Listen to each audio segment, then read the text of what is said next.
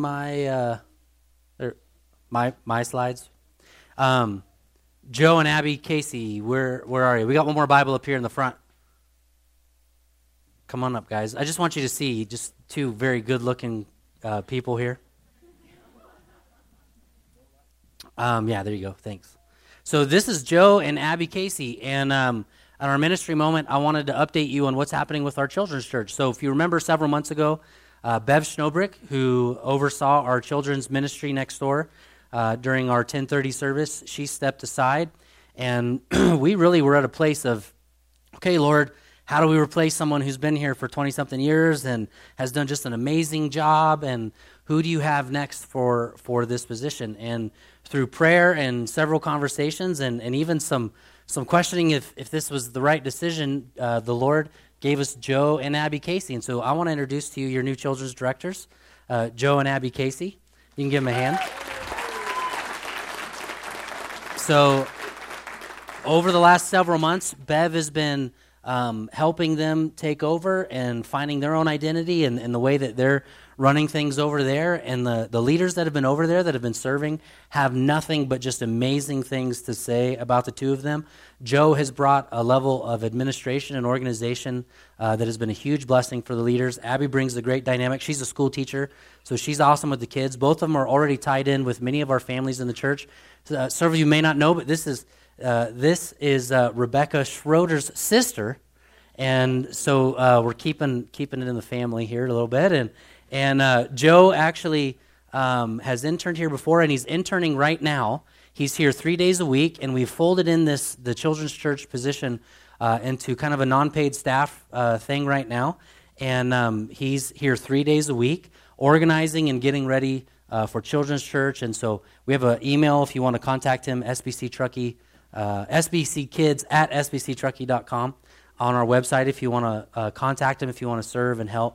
And this last week, Joe and Abby were in the office, and they put together the brand new curriculum uh, for the kids. They're starting in Genesis this month, and it's been pretty awesome because I know Joe, to see Joe just super excited about cartoons and and kids' pictures. They, they put together these awesome binders Uh, for all of the leaders, and just to see them excited about the ministry, excited about loving your kids and teaching them the gospel. They are passionate about teaching your kids the gospel, but one of the things that Joe really is passionate about as well is equipping parents and other adults uh, to to be ready to do that as well. And so I wanted to to let you guys know that th- this these are your new directors. This is the, these are the faces. Uh, so we're obviously only bringing on good-looking people, and Um, So Joe wanted to say a couple things to you, and then I'm going to pray for him. Well, I just want to uh, offer a, a quick thank you to our helpers and our leaders. Um, I made a list this time. Uh, Bev's not here. She was at the first one, but I want to thank Bev one more time for all the guidance that she's offered us up front and getting us going and helping us start uh, the, the children's ministry and finding, like Jesse said, finding our identity in there and really helping us out. Uh, Carol Anderson has been a huge help. Sandy Hoig, Kathy Heilig, Susan Bailey, um, and Dave Robertson, who had, had covered for me last week because I was out with an illness, and uh, that guy just shows up with a with a tremendous attitude every week, and he's he's very good at what he's doing over there. So we have um, a really good uh, core group of teachers over there that we're excited to get to know better and work with more in the future. And Jesse did mention about our new curriculum, Generations of Grace. It's released by John MacArthur's church. Uh, I don't know if that's good to say or not. But uh, the stuff is, is solid, and it's comprehensive. Uh, I think the teachers have seen those binders, and they're really excited about the new the new curriculum. Um, our we do have office hours now. So I'll be in the office uh, three days a week, Tuesday, Wednesdays, and Thursdays, uh, from nine to three p.m., So if there's anybody that wants to contact us or even stop by to take a look at that curriculum uh, with any questions, uh, S B C Kids at S B C Truckee dot com. Anything? Thank you. Cool. So the um, one of the things you're talking about, that curriculum, it's super biblically based. One of the things that Joe shares along with the rest of our staff uh, is a deep conviction to be teaching your children the Word of God and not just entertaining them, uh, but doing a good job teaching them about who Jesus is and that Jesus loves them and cares for them. And so I'm really excited for them, really excited for our kids. I have four kids, so, you know, I'm personally invested in this as well, so don't screw this up. Um, that's what we're going to pray, yeah. So we're going to pray for them. And uh, again, if one of the things, too, that we're praying for is just for a few more guys uh, to help step up and serve alongside Joe and Abby. And so if you're you're a guy here, we take the girls as well, but just an emphasis on, on male leadership. We'd love to have some dudes step up and, and help out next door. Please contact Joe. And we're going to pray, and then we're going to have a mass exodus of, of kids here. Lord, thank you for Joe and Abby. Thank you so much for bringing them to us. Uh, Lord, um, you're gracious and good. I pray that you equip them, continue to empower them and impassion them, Lord, to teach our kids, Lord. And would our kids please, Lord, grow up to know you uh, in a deeper way, and fall in love with you, stay with you, and that you would give them lives that are blessed under the, the reign of the gospel. And Lord, I pray that if there's anyone here in the room that you're ministering to in their heart to help serve, Lord, that they would uh, go ahead and just jump on over the fence and dive in. And we trust you for that, Lord, in Jesus' name. Amen. All right, kids, head on out with Joe and Abby, yeah. So if you're normally a parent and you normally don't, you don't have to escort them unless your kids want to, because Joe and Abby will help out, but I'll give you a few moments to to get out of here so you don't distract me.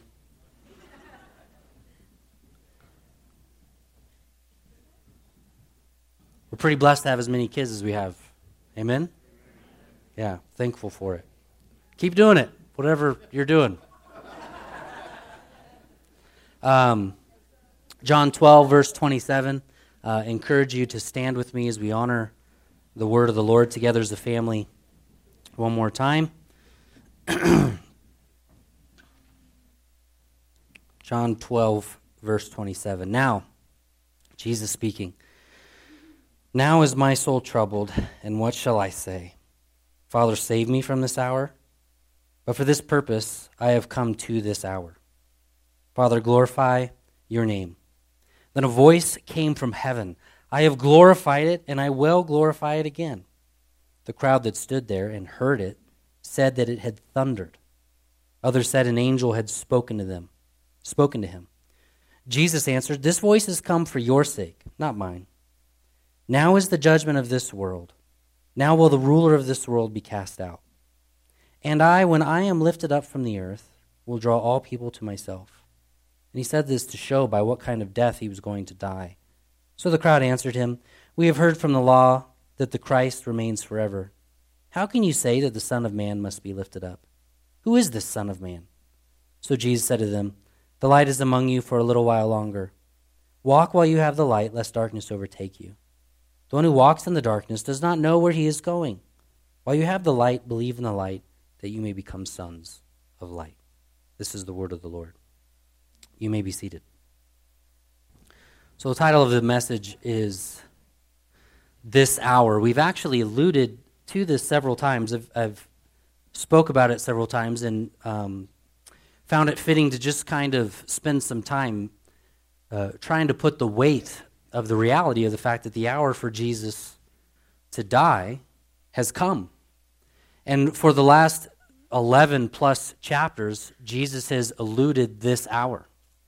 Uh, that has come upon him, that he says the, the, the hour's here and he can't avoid the hour. In fact, Jesus started out his ministry, if you remember, at the wedding of Gethsemane. And, and at the wedding, if you remember, Mary comes and mentions that the party has run out of wine and that she wants Jesus to do something at, at that wedding. She doesn't probably know exactly what.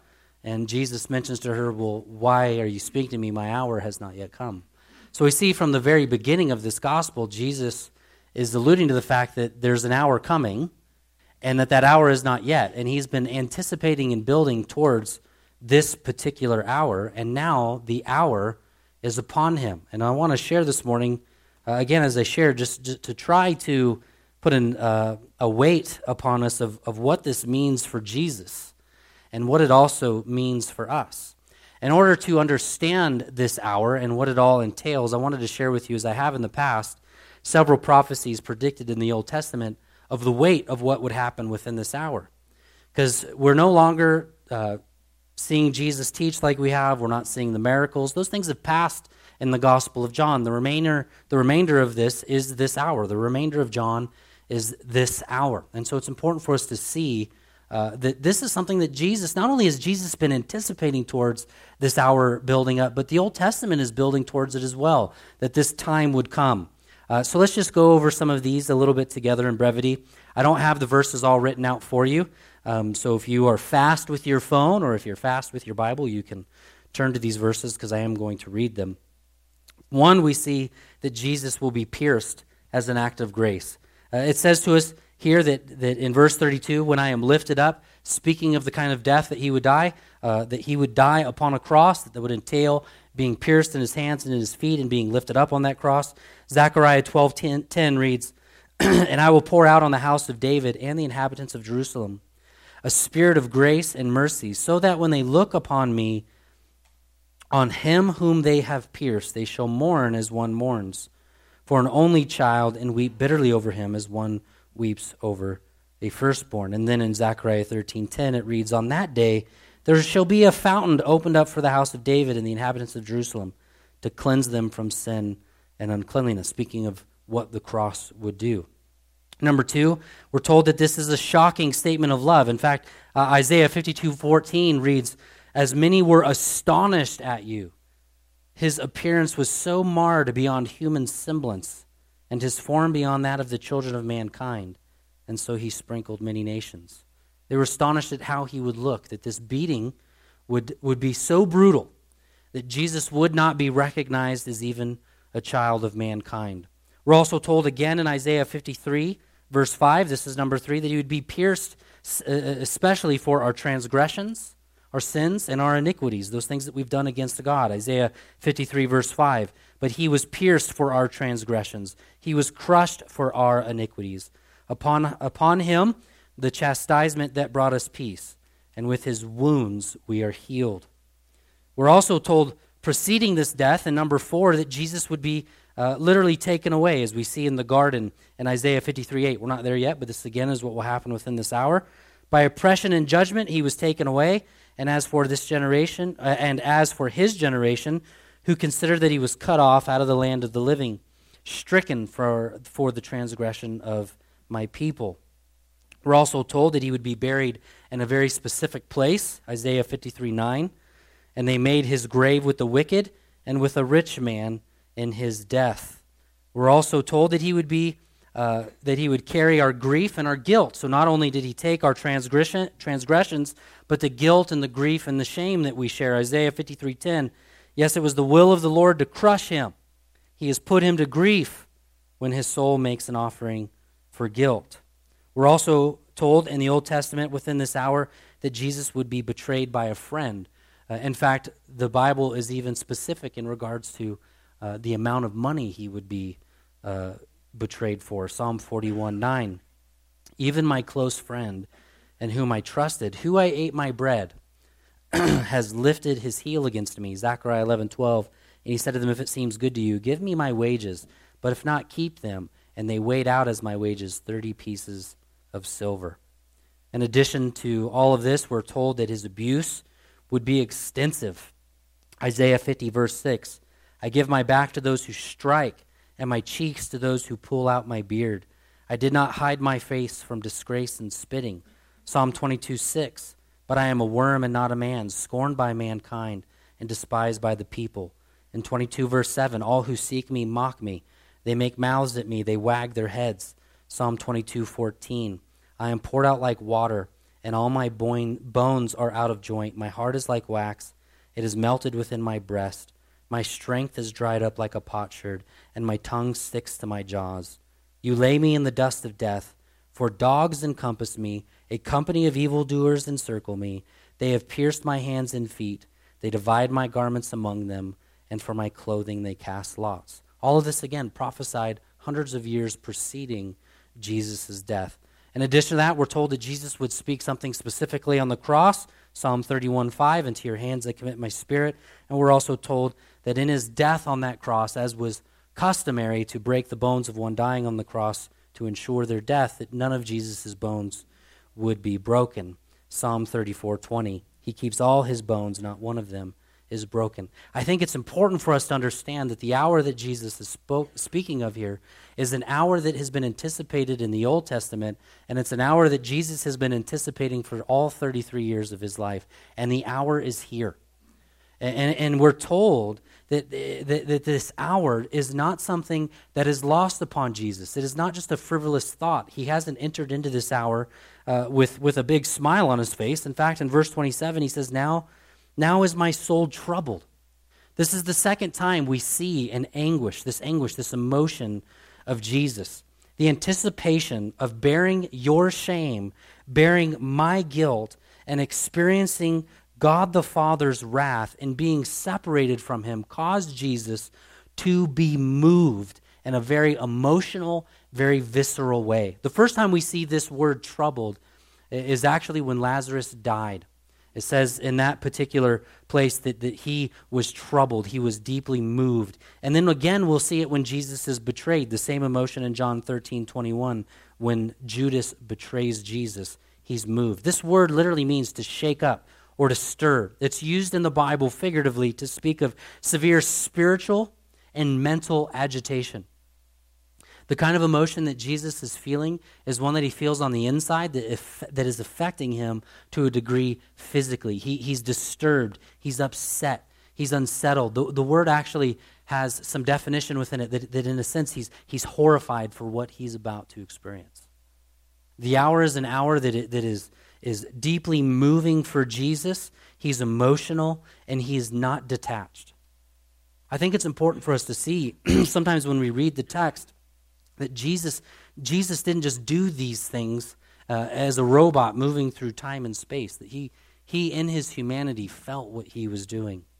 There's a quote I have here for us that says, "The man who was weary at the well and wept before the tomb does not automatically or casually go to the cross.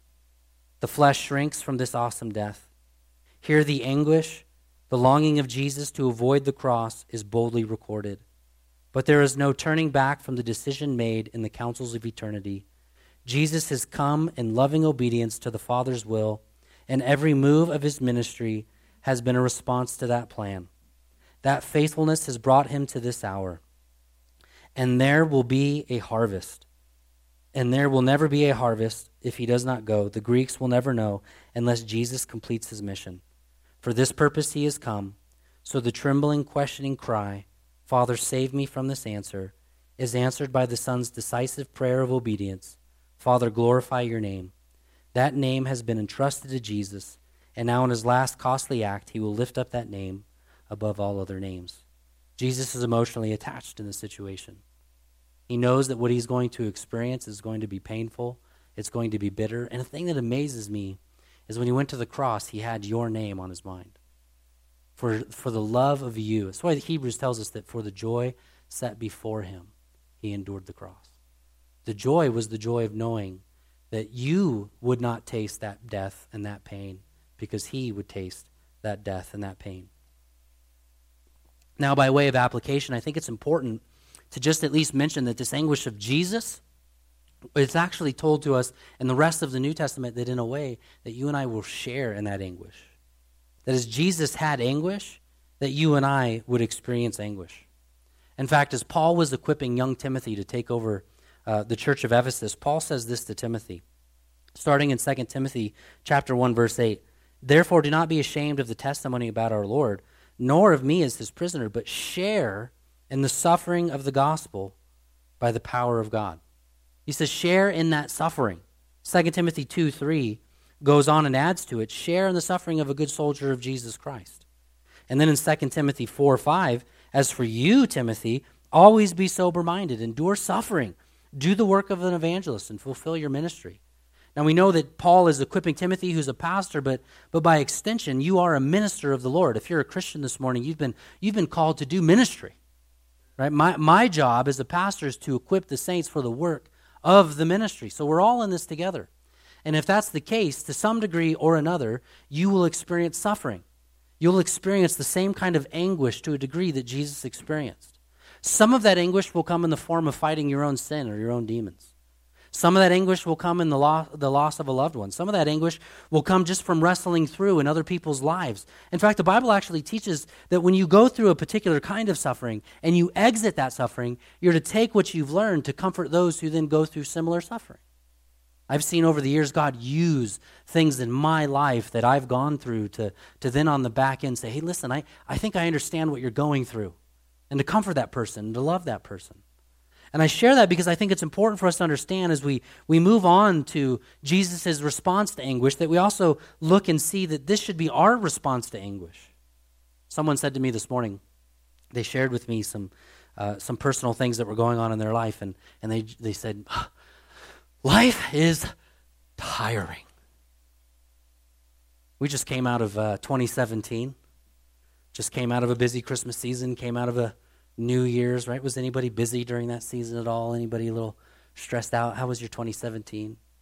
Was it a good twenty seventeen? I hope it was. But if you think about it, in some ways it was probably, probably pretty tiring, maybe a little exhausting, a little taxing. Or, or when you think of one thing you shouldn't do, even though I'm going to encourage you to do it right now, don't try to think about everything you have to do in twenty eighteen. Because if you think about all of twenty eighteen, you start to start to get a little twitchy, right? Oh my gosh. I might not even have to tell you to think about all of twenty eighteen. I might just say, what do you got to do this week? And that might be enough for, you know. Amber came up to me after sharing twice in the announcements that she said, I can't believe you do this every week. And, and because and she knows because and same thing with Joe. When Joe was up here, he was he was nervous about sharing, and and I said, man, it's no big deal. And he's like, well, you've done this like a million times. But the reality is, is every time every time I leave this pulpit and then come into work on Monday, I have to prepare and something something because I'm going to stand up in front of a couple hundred people every Sunday, and if I'm not prepared, you probably will know. And then I look like a fool. And so Monday, there, there, if I think about it, I start get, I will start getting stressed out, right? And the reality is some of that stuff, it can be anguish to the soul. And there should be a response to your anguish, whether that anguish is little, whether that anguish is fighting sin, whether that anguish is dealing with a marriage that isn't quite working or dealing with finances that quite aren't working. Whatever that anguish might be, there's a response. And Jesus has a three-part response here. The first response of Jesus in his anguish is he cries out to God the Father. He prays. Now, we know we should pray. And oftentimes, it, it, just like Jesus in this moment, uh, we are usually our best at prayer when we are in some kind of spiritual anguish or moment. When the hour is upon you, you start to pray, right? Uh, one of the things I never like to get in the mail is one of those envelopes that looks like it, it looks like it's from the I R S, because they come in like this incognito kind of like, but then it says something about franchise tax board or whatever. I got one of those. I got one of those one day, and I was like, anguish. God, dear Lord Jesus, I pray there's nothing in here. I don't want it. And then you open it. I can't remember what it was, but it was it was no big deal. Praise God, you know. But in those moments, you pray, right? And Jesus is showing us that this is a correct response. Pray. If the hour's upon you and, and, and you're starting to feel stressed out and you're feeling the anguish of the moment, you should speak to God the Father. As Amber has shared, uh, there's no better time than now to speak to God. As she shared about, I think it was Luther who said, I am so busy today, I must spend at least three hours in prayer. You know, his response was, my schedule's busy, things are tight, and so it only makes sense to speak with God more. And sometimes it's lost on us that Jesus came and lived this life to come to this hour that you and I would have a relationship with him, that we would have access to him, that we wouldn't have to do things on our own. You know, one of the things that over the years when I've seen someone come across the anguish of that hour, that that uh, that a, a good-intentioned, uh, loving Christian has said in that moment of losing a loved one or something else is is that that kind of phrase that we, we think we understand, we think we're interpreting correctly uh, when we share something along these lines, right? Um, you know, God will never give you more than you can handle. Well, that's just not true. Uh, and it, for those of us who love the Word of God, and we know that God has an intention in what he said and, and the importance of understanding what Scripture is saying so we don't abuse it, does anyone know what that particular passage is speaking about? It's temptation. You know, when Jesus says, I'm not going to give you more you can handle, he said, I'm not going to put sin across your path. He's not going to do that. But if sin does come across your path, you know that you can overcome it. You can overcome sin. You can say no to sin. And Jesus says, I'm not going to put something in front of you that you're not going to be able to handle. But when it comes to life circumstances, Jesus indeed will give you more than you can handle. Because if you could handle it, why in the world would you need Jesus? It doesn't make any sense. Then you can give credit to yourself for overcoming that. Well, look at what I did. But rather, God will put things in your life, I promise you this, where you have to look to heaven and say, Lord, I need your help. That's why he came, to be your helper, to give you the helper, so that you don't have to live life on your own, and you don't have to overcome things by yourself. If you're a parent this morning, you should praise God you don't have to do that on your own. If you're married this morning, praise God, you don't have to do that on your own. If you are alive and breathing and have a job, praise God, you don't have to do it alone. Jesus came to give you that intimacy, to cry out to him, to, to ask for help, and, and to lean into the shoulders of Jesus. In fact, Hebrews five seven says, in the days of his flesh, Jesus offered up prayers and supplications with loud cries and tears to him who was able to save him from death, and he was heard because of his reverence. Now, if Jesus cried out for help, who's God, how much more so do you and I? The second response is Jesus' honesty in prayer. It's okay to, to say, Lord, I, I'm, I'm troubled. This hurts. Save me. Has anyone had that kind of prayer with God? Just get me out of this situation, Lord. I, I don't like it, but we have to understand something. If, if Jesus is going to give you more than you can handle, it's okay to get out of that situation, but, but you also have to know it's okay if he leaves you in it. It's okay. Some of the best stories come from, from Jesus not removing you from the fire, but meeting you in the fire. Shadrach, Meshach, and Abednego. There's another figure in there. They're walking around in the flames. God wants to not just remove you from the situation. He wants to teach you something in it. He wants to meet you in it. Sometimes the best prayer isn't just God save me, but God meet me here. God speak to me here. And then thirdly, where we'll spend the rest of our time is in this moment of anguish. In this hour, Jesus has an unwavering commitment to glorify God the Father. We talk about this a lot at Sierra Bible Church, unapologetically so. It's one of our core values. In fact, it's, it's one of the main lenses we say that if you're going to interpret Scripture correctly, you have to see that it's for the glory of God.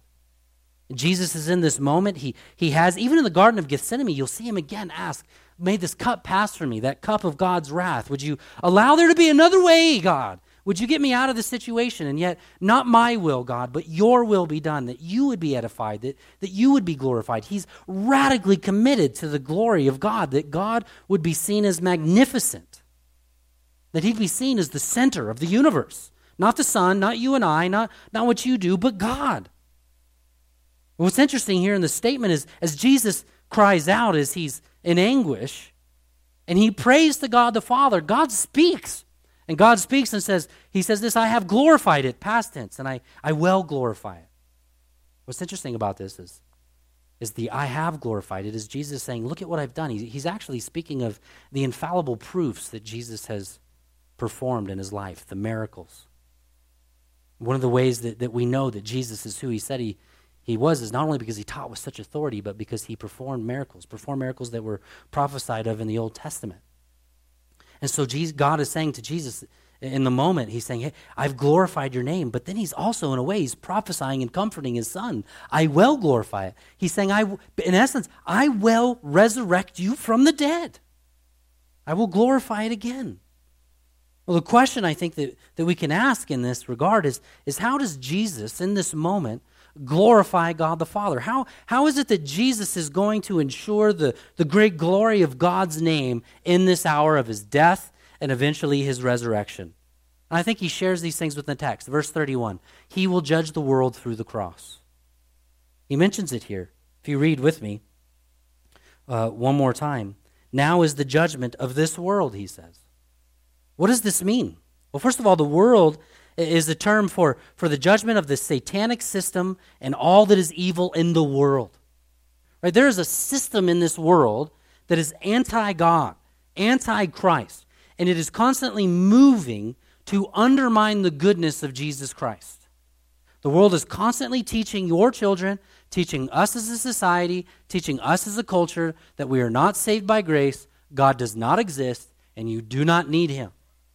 What you need to do is distract yourself with all that other garbage that's out there and pretend it doesn't matter. And all of the messages, all of the media, all of these things kind of kind of just they, they're undermining the integrity of who Jesus is.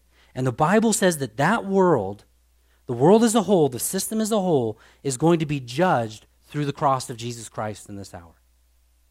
Now, Andy Homer was here this morning. If you don't know Andy Homer, Andy Homer is a, he's a judge.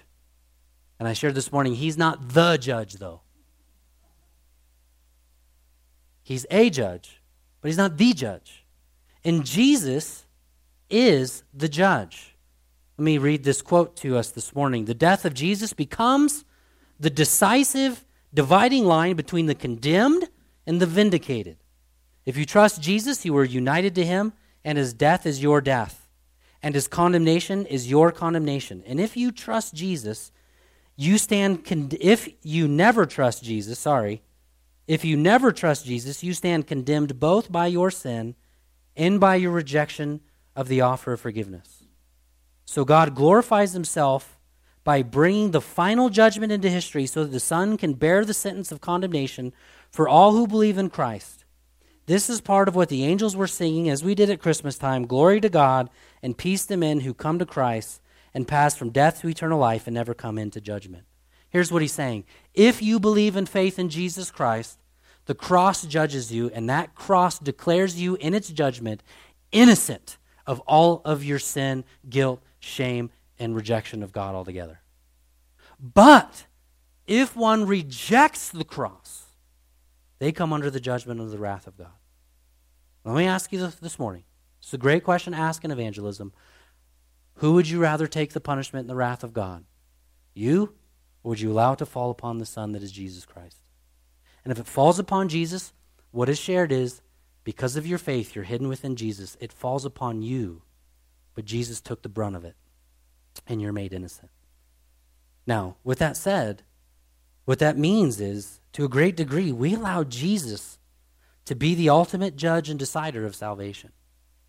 This should relieve you of some stress, okay? It's a, for me as a pastor, it is it is huge to know that I am not in charge of people getting saved. If I stood up here every week thinking that I had the power to save humanity, I would be crushed under that burden. But the reality is, is it's my job to boldly proclaim the goodness of Jesus Christ, and it's Jesus' job to save the sinner.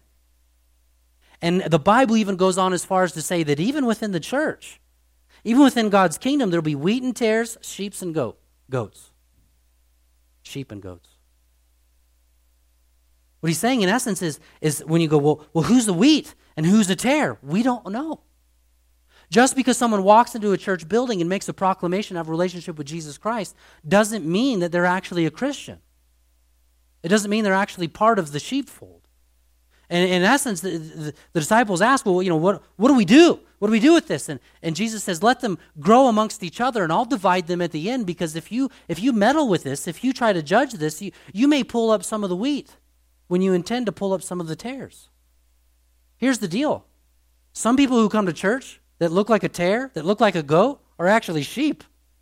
And some people who are sheep and act like a sheep and bad like a sheep, smell like a sheep, they're a goat. And you go, well, which one's which? We don't know ultimately. Now, the Bible tells us there should be a kind of fruit that comes from a person's life, but at the end of the day, we we don't know. So, so what do we do? Love your neighbor. Well, which one? Especially the ones that look like goats. So maybe they actually will become sheep. This is incredibly good news that, that God would be glorified because we have a judge, and that judge judges through the lens of the cross. It relieves you of that kind of pressure. We're also told in verse thirty-one that Satan will be cast out, that on the cross, Jesus will decisively defeat our enemy. The next quote I have here before you is this in regards to Satan. I, I think uh, it says, "He failed, and in failing, he himself was judged and, defi- and decisively defeated." Jesus says in John sixteen eleven that the Holy Spirit is coming to convict the world concerning judgment because the ruler of this world has been judged. The sense in which the ruler of this world was cast out or judged is that he experienced his decisive defeat at the cross. Not the final defeat, not yet, but the one that secures and guarantees the final defeat. Jesus did not give in. He kept entrusting himself to God. He did not sin, and therefore he bore our sin. And he stripped Satan of the one weapon that he had that could damn us, namely the valid accusation of our unforgiven sin. That weapon is taken from his hand. He is disarmed. We have no unforgiven sin. The blood of Jesus covers our sin, all of it. Therefore, the cross was the decisive defeat of the condemning designs of the devil. Satan cannot succeed. The victory is ours through faith in Christ. This is why John said in, a revel- in Revelation twelve eleven, "They have conquered Satan by the blood of the Lamb." The blood of the Lamb strips Satan of his one condemning weapon, our unforgiven sin. Satan can no longer point his finger at you and say, "You're not good enough." Because you are now. You're a child of God. Have you had those moments? And I say for me it's a moment because every now and then I, I, I don't feel like I have that moment where I'm like, I feel defined by my sin, but but there's those incredible moments where you kind of, you recognize and realize the forgiveness of Jesus, that you're no longer identified by your sin, that Satan can't accuse you of anything, and you kind of just smile like a kid and say, "I'm a good boy." Right? I mean, there, there's something even for my children, you can see it, that, that when I tell my kids, "You've done a good job," one of the things that I try to say as a father often is, "I am proud of you. I'm proud of you." And to see my kids' faces light up, to know that their father accepts them, that their father's proud of them, that, they, that they've done something good, it, it's the same kind of feeling we should receive as Christians from God the Father. You've done a good thing.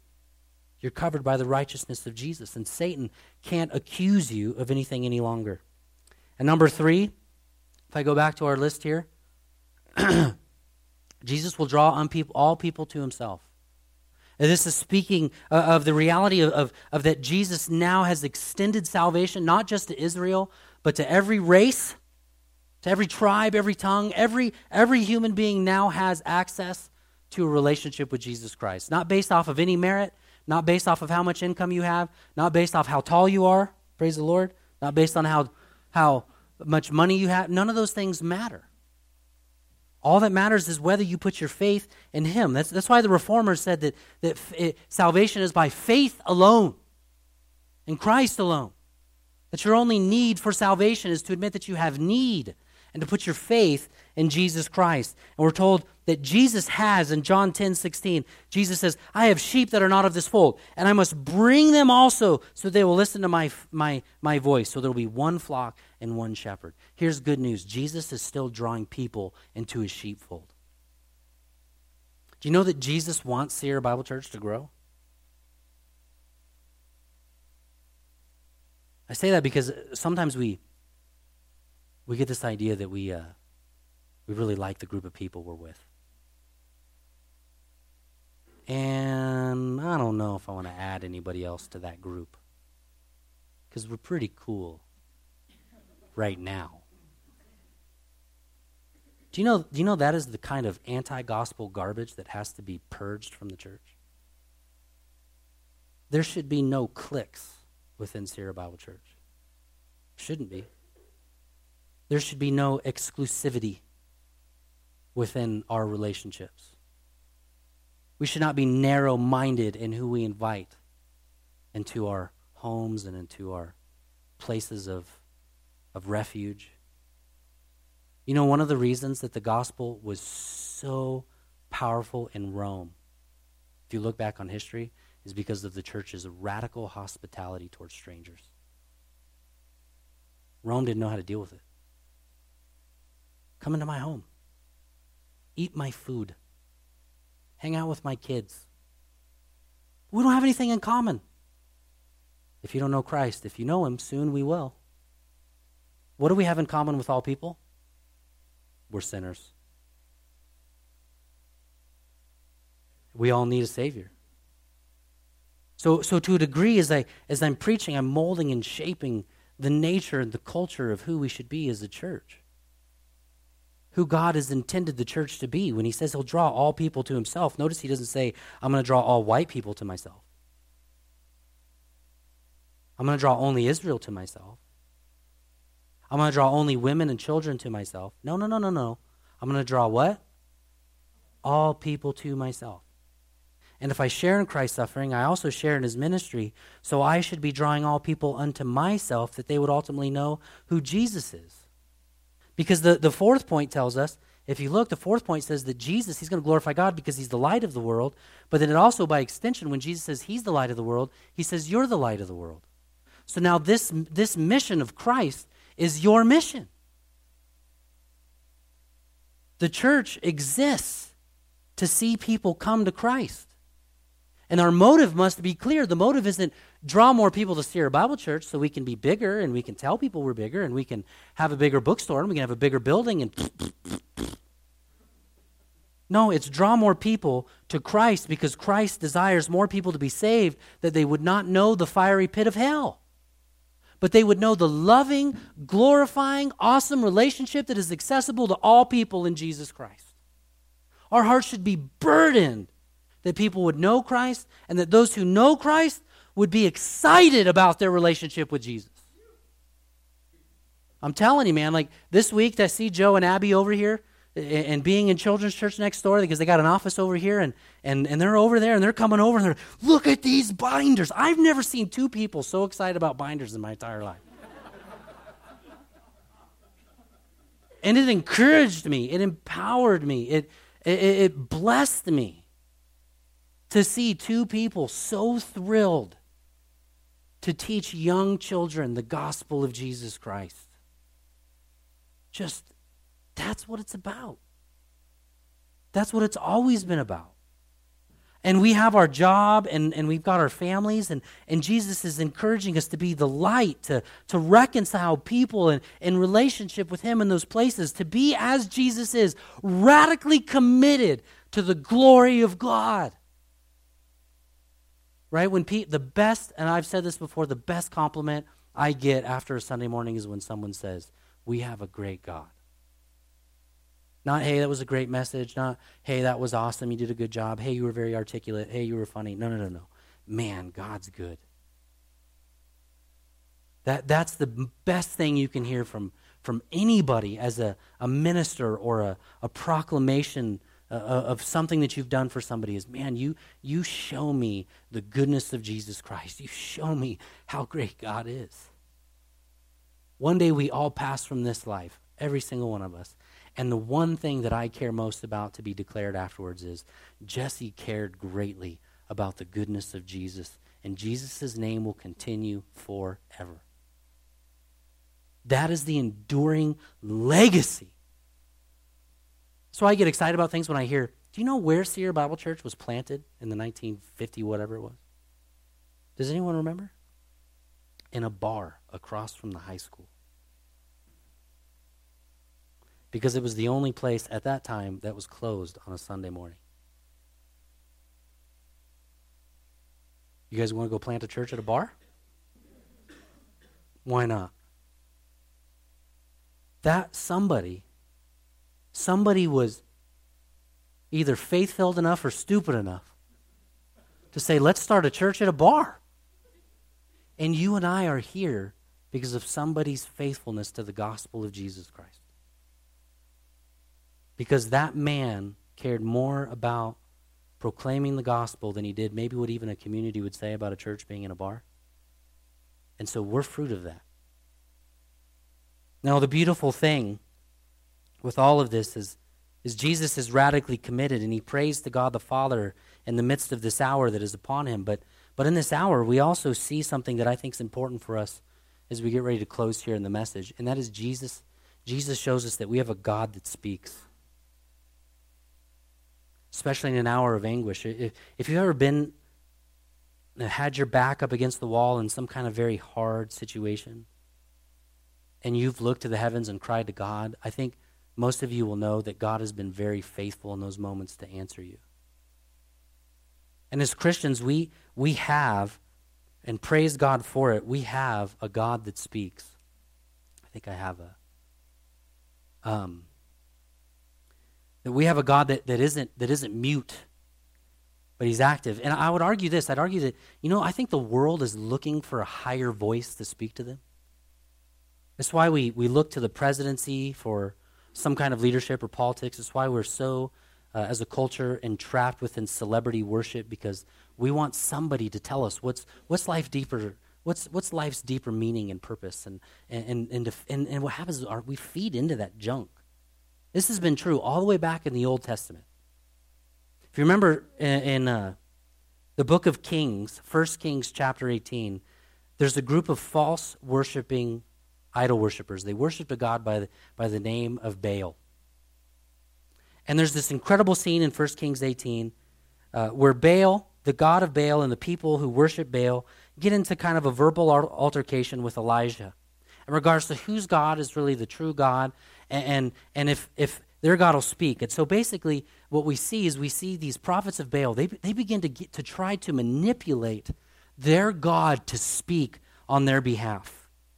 And if you remember in the story, they they scream to get God, their God's attention. They sing, they dance, they, they try to light this big old fire. They even cut themselves to try to get Baal to speak.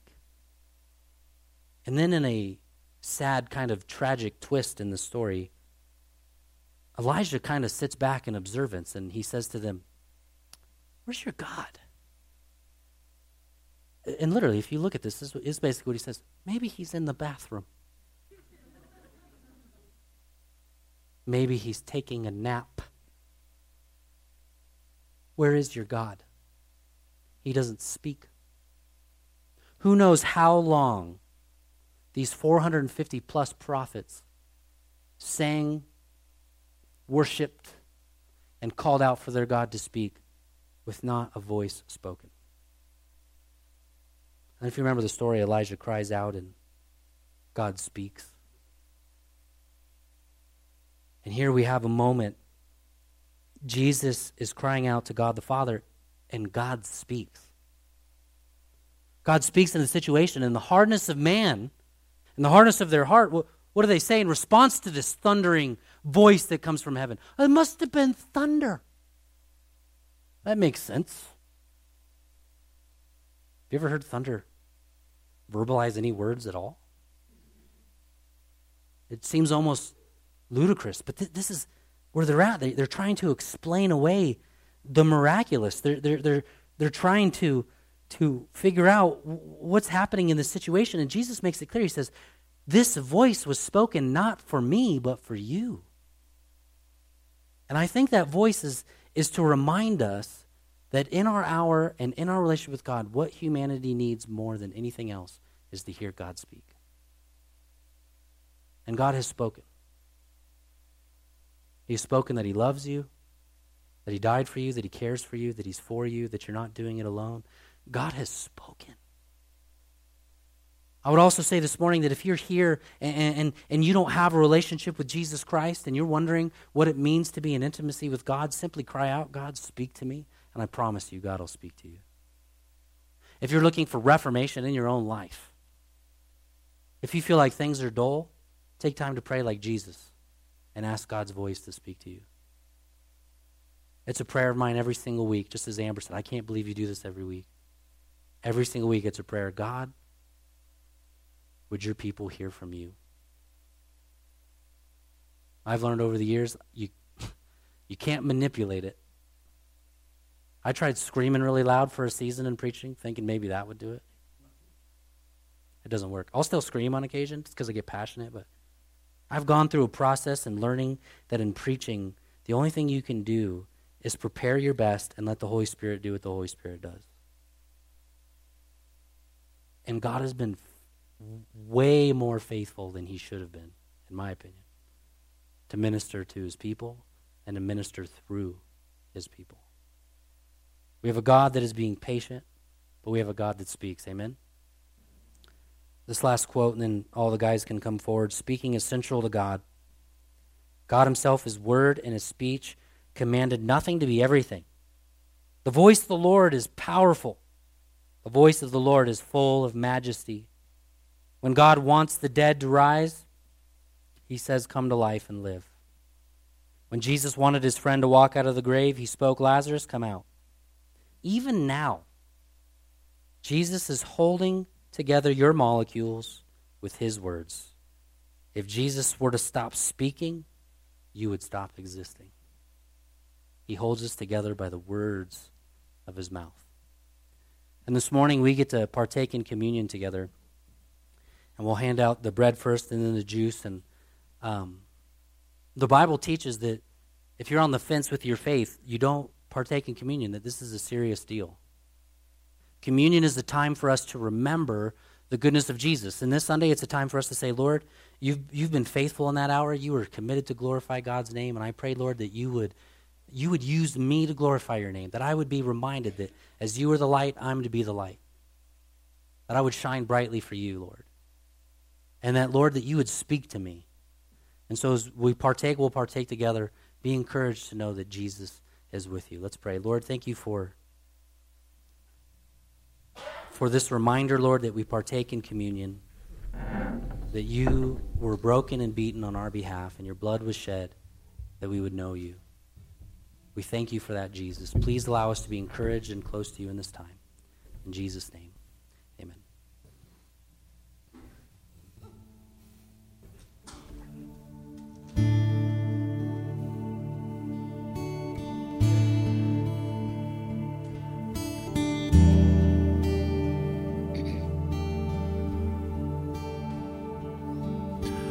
Life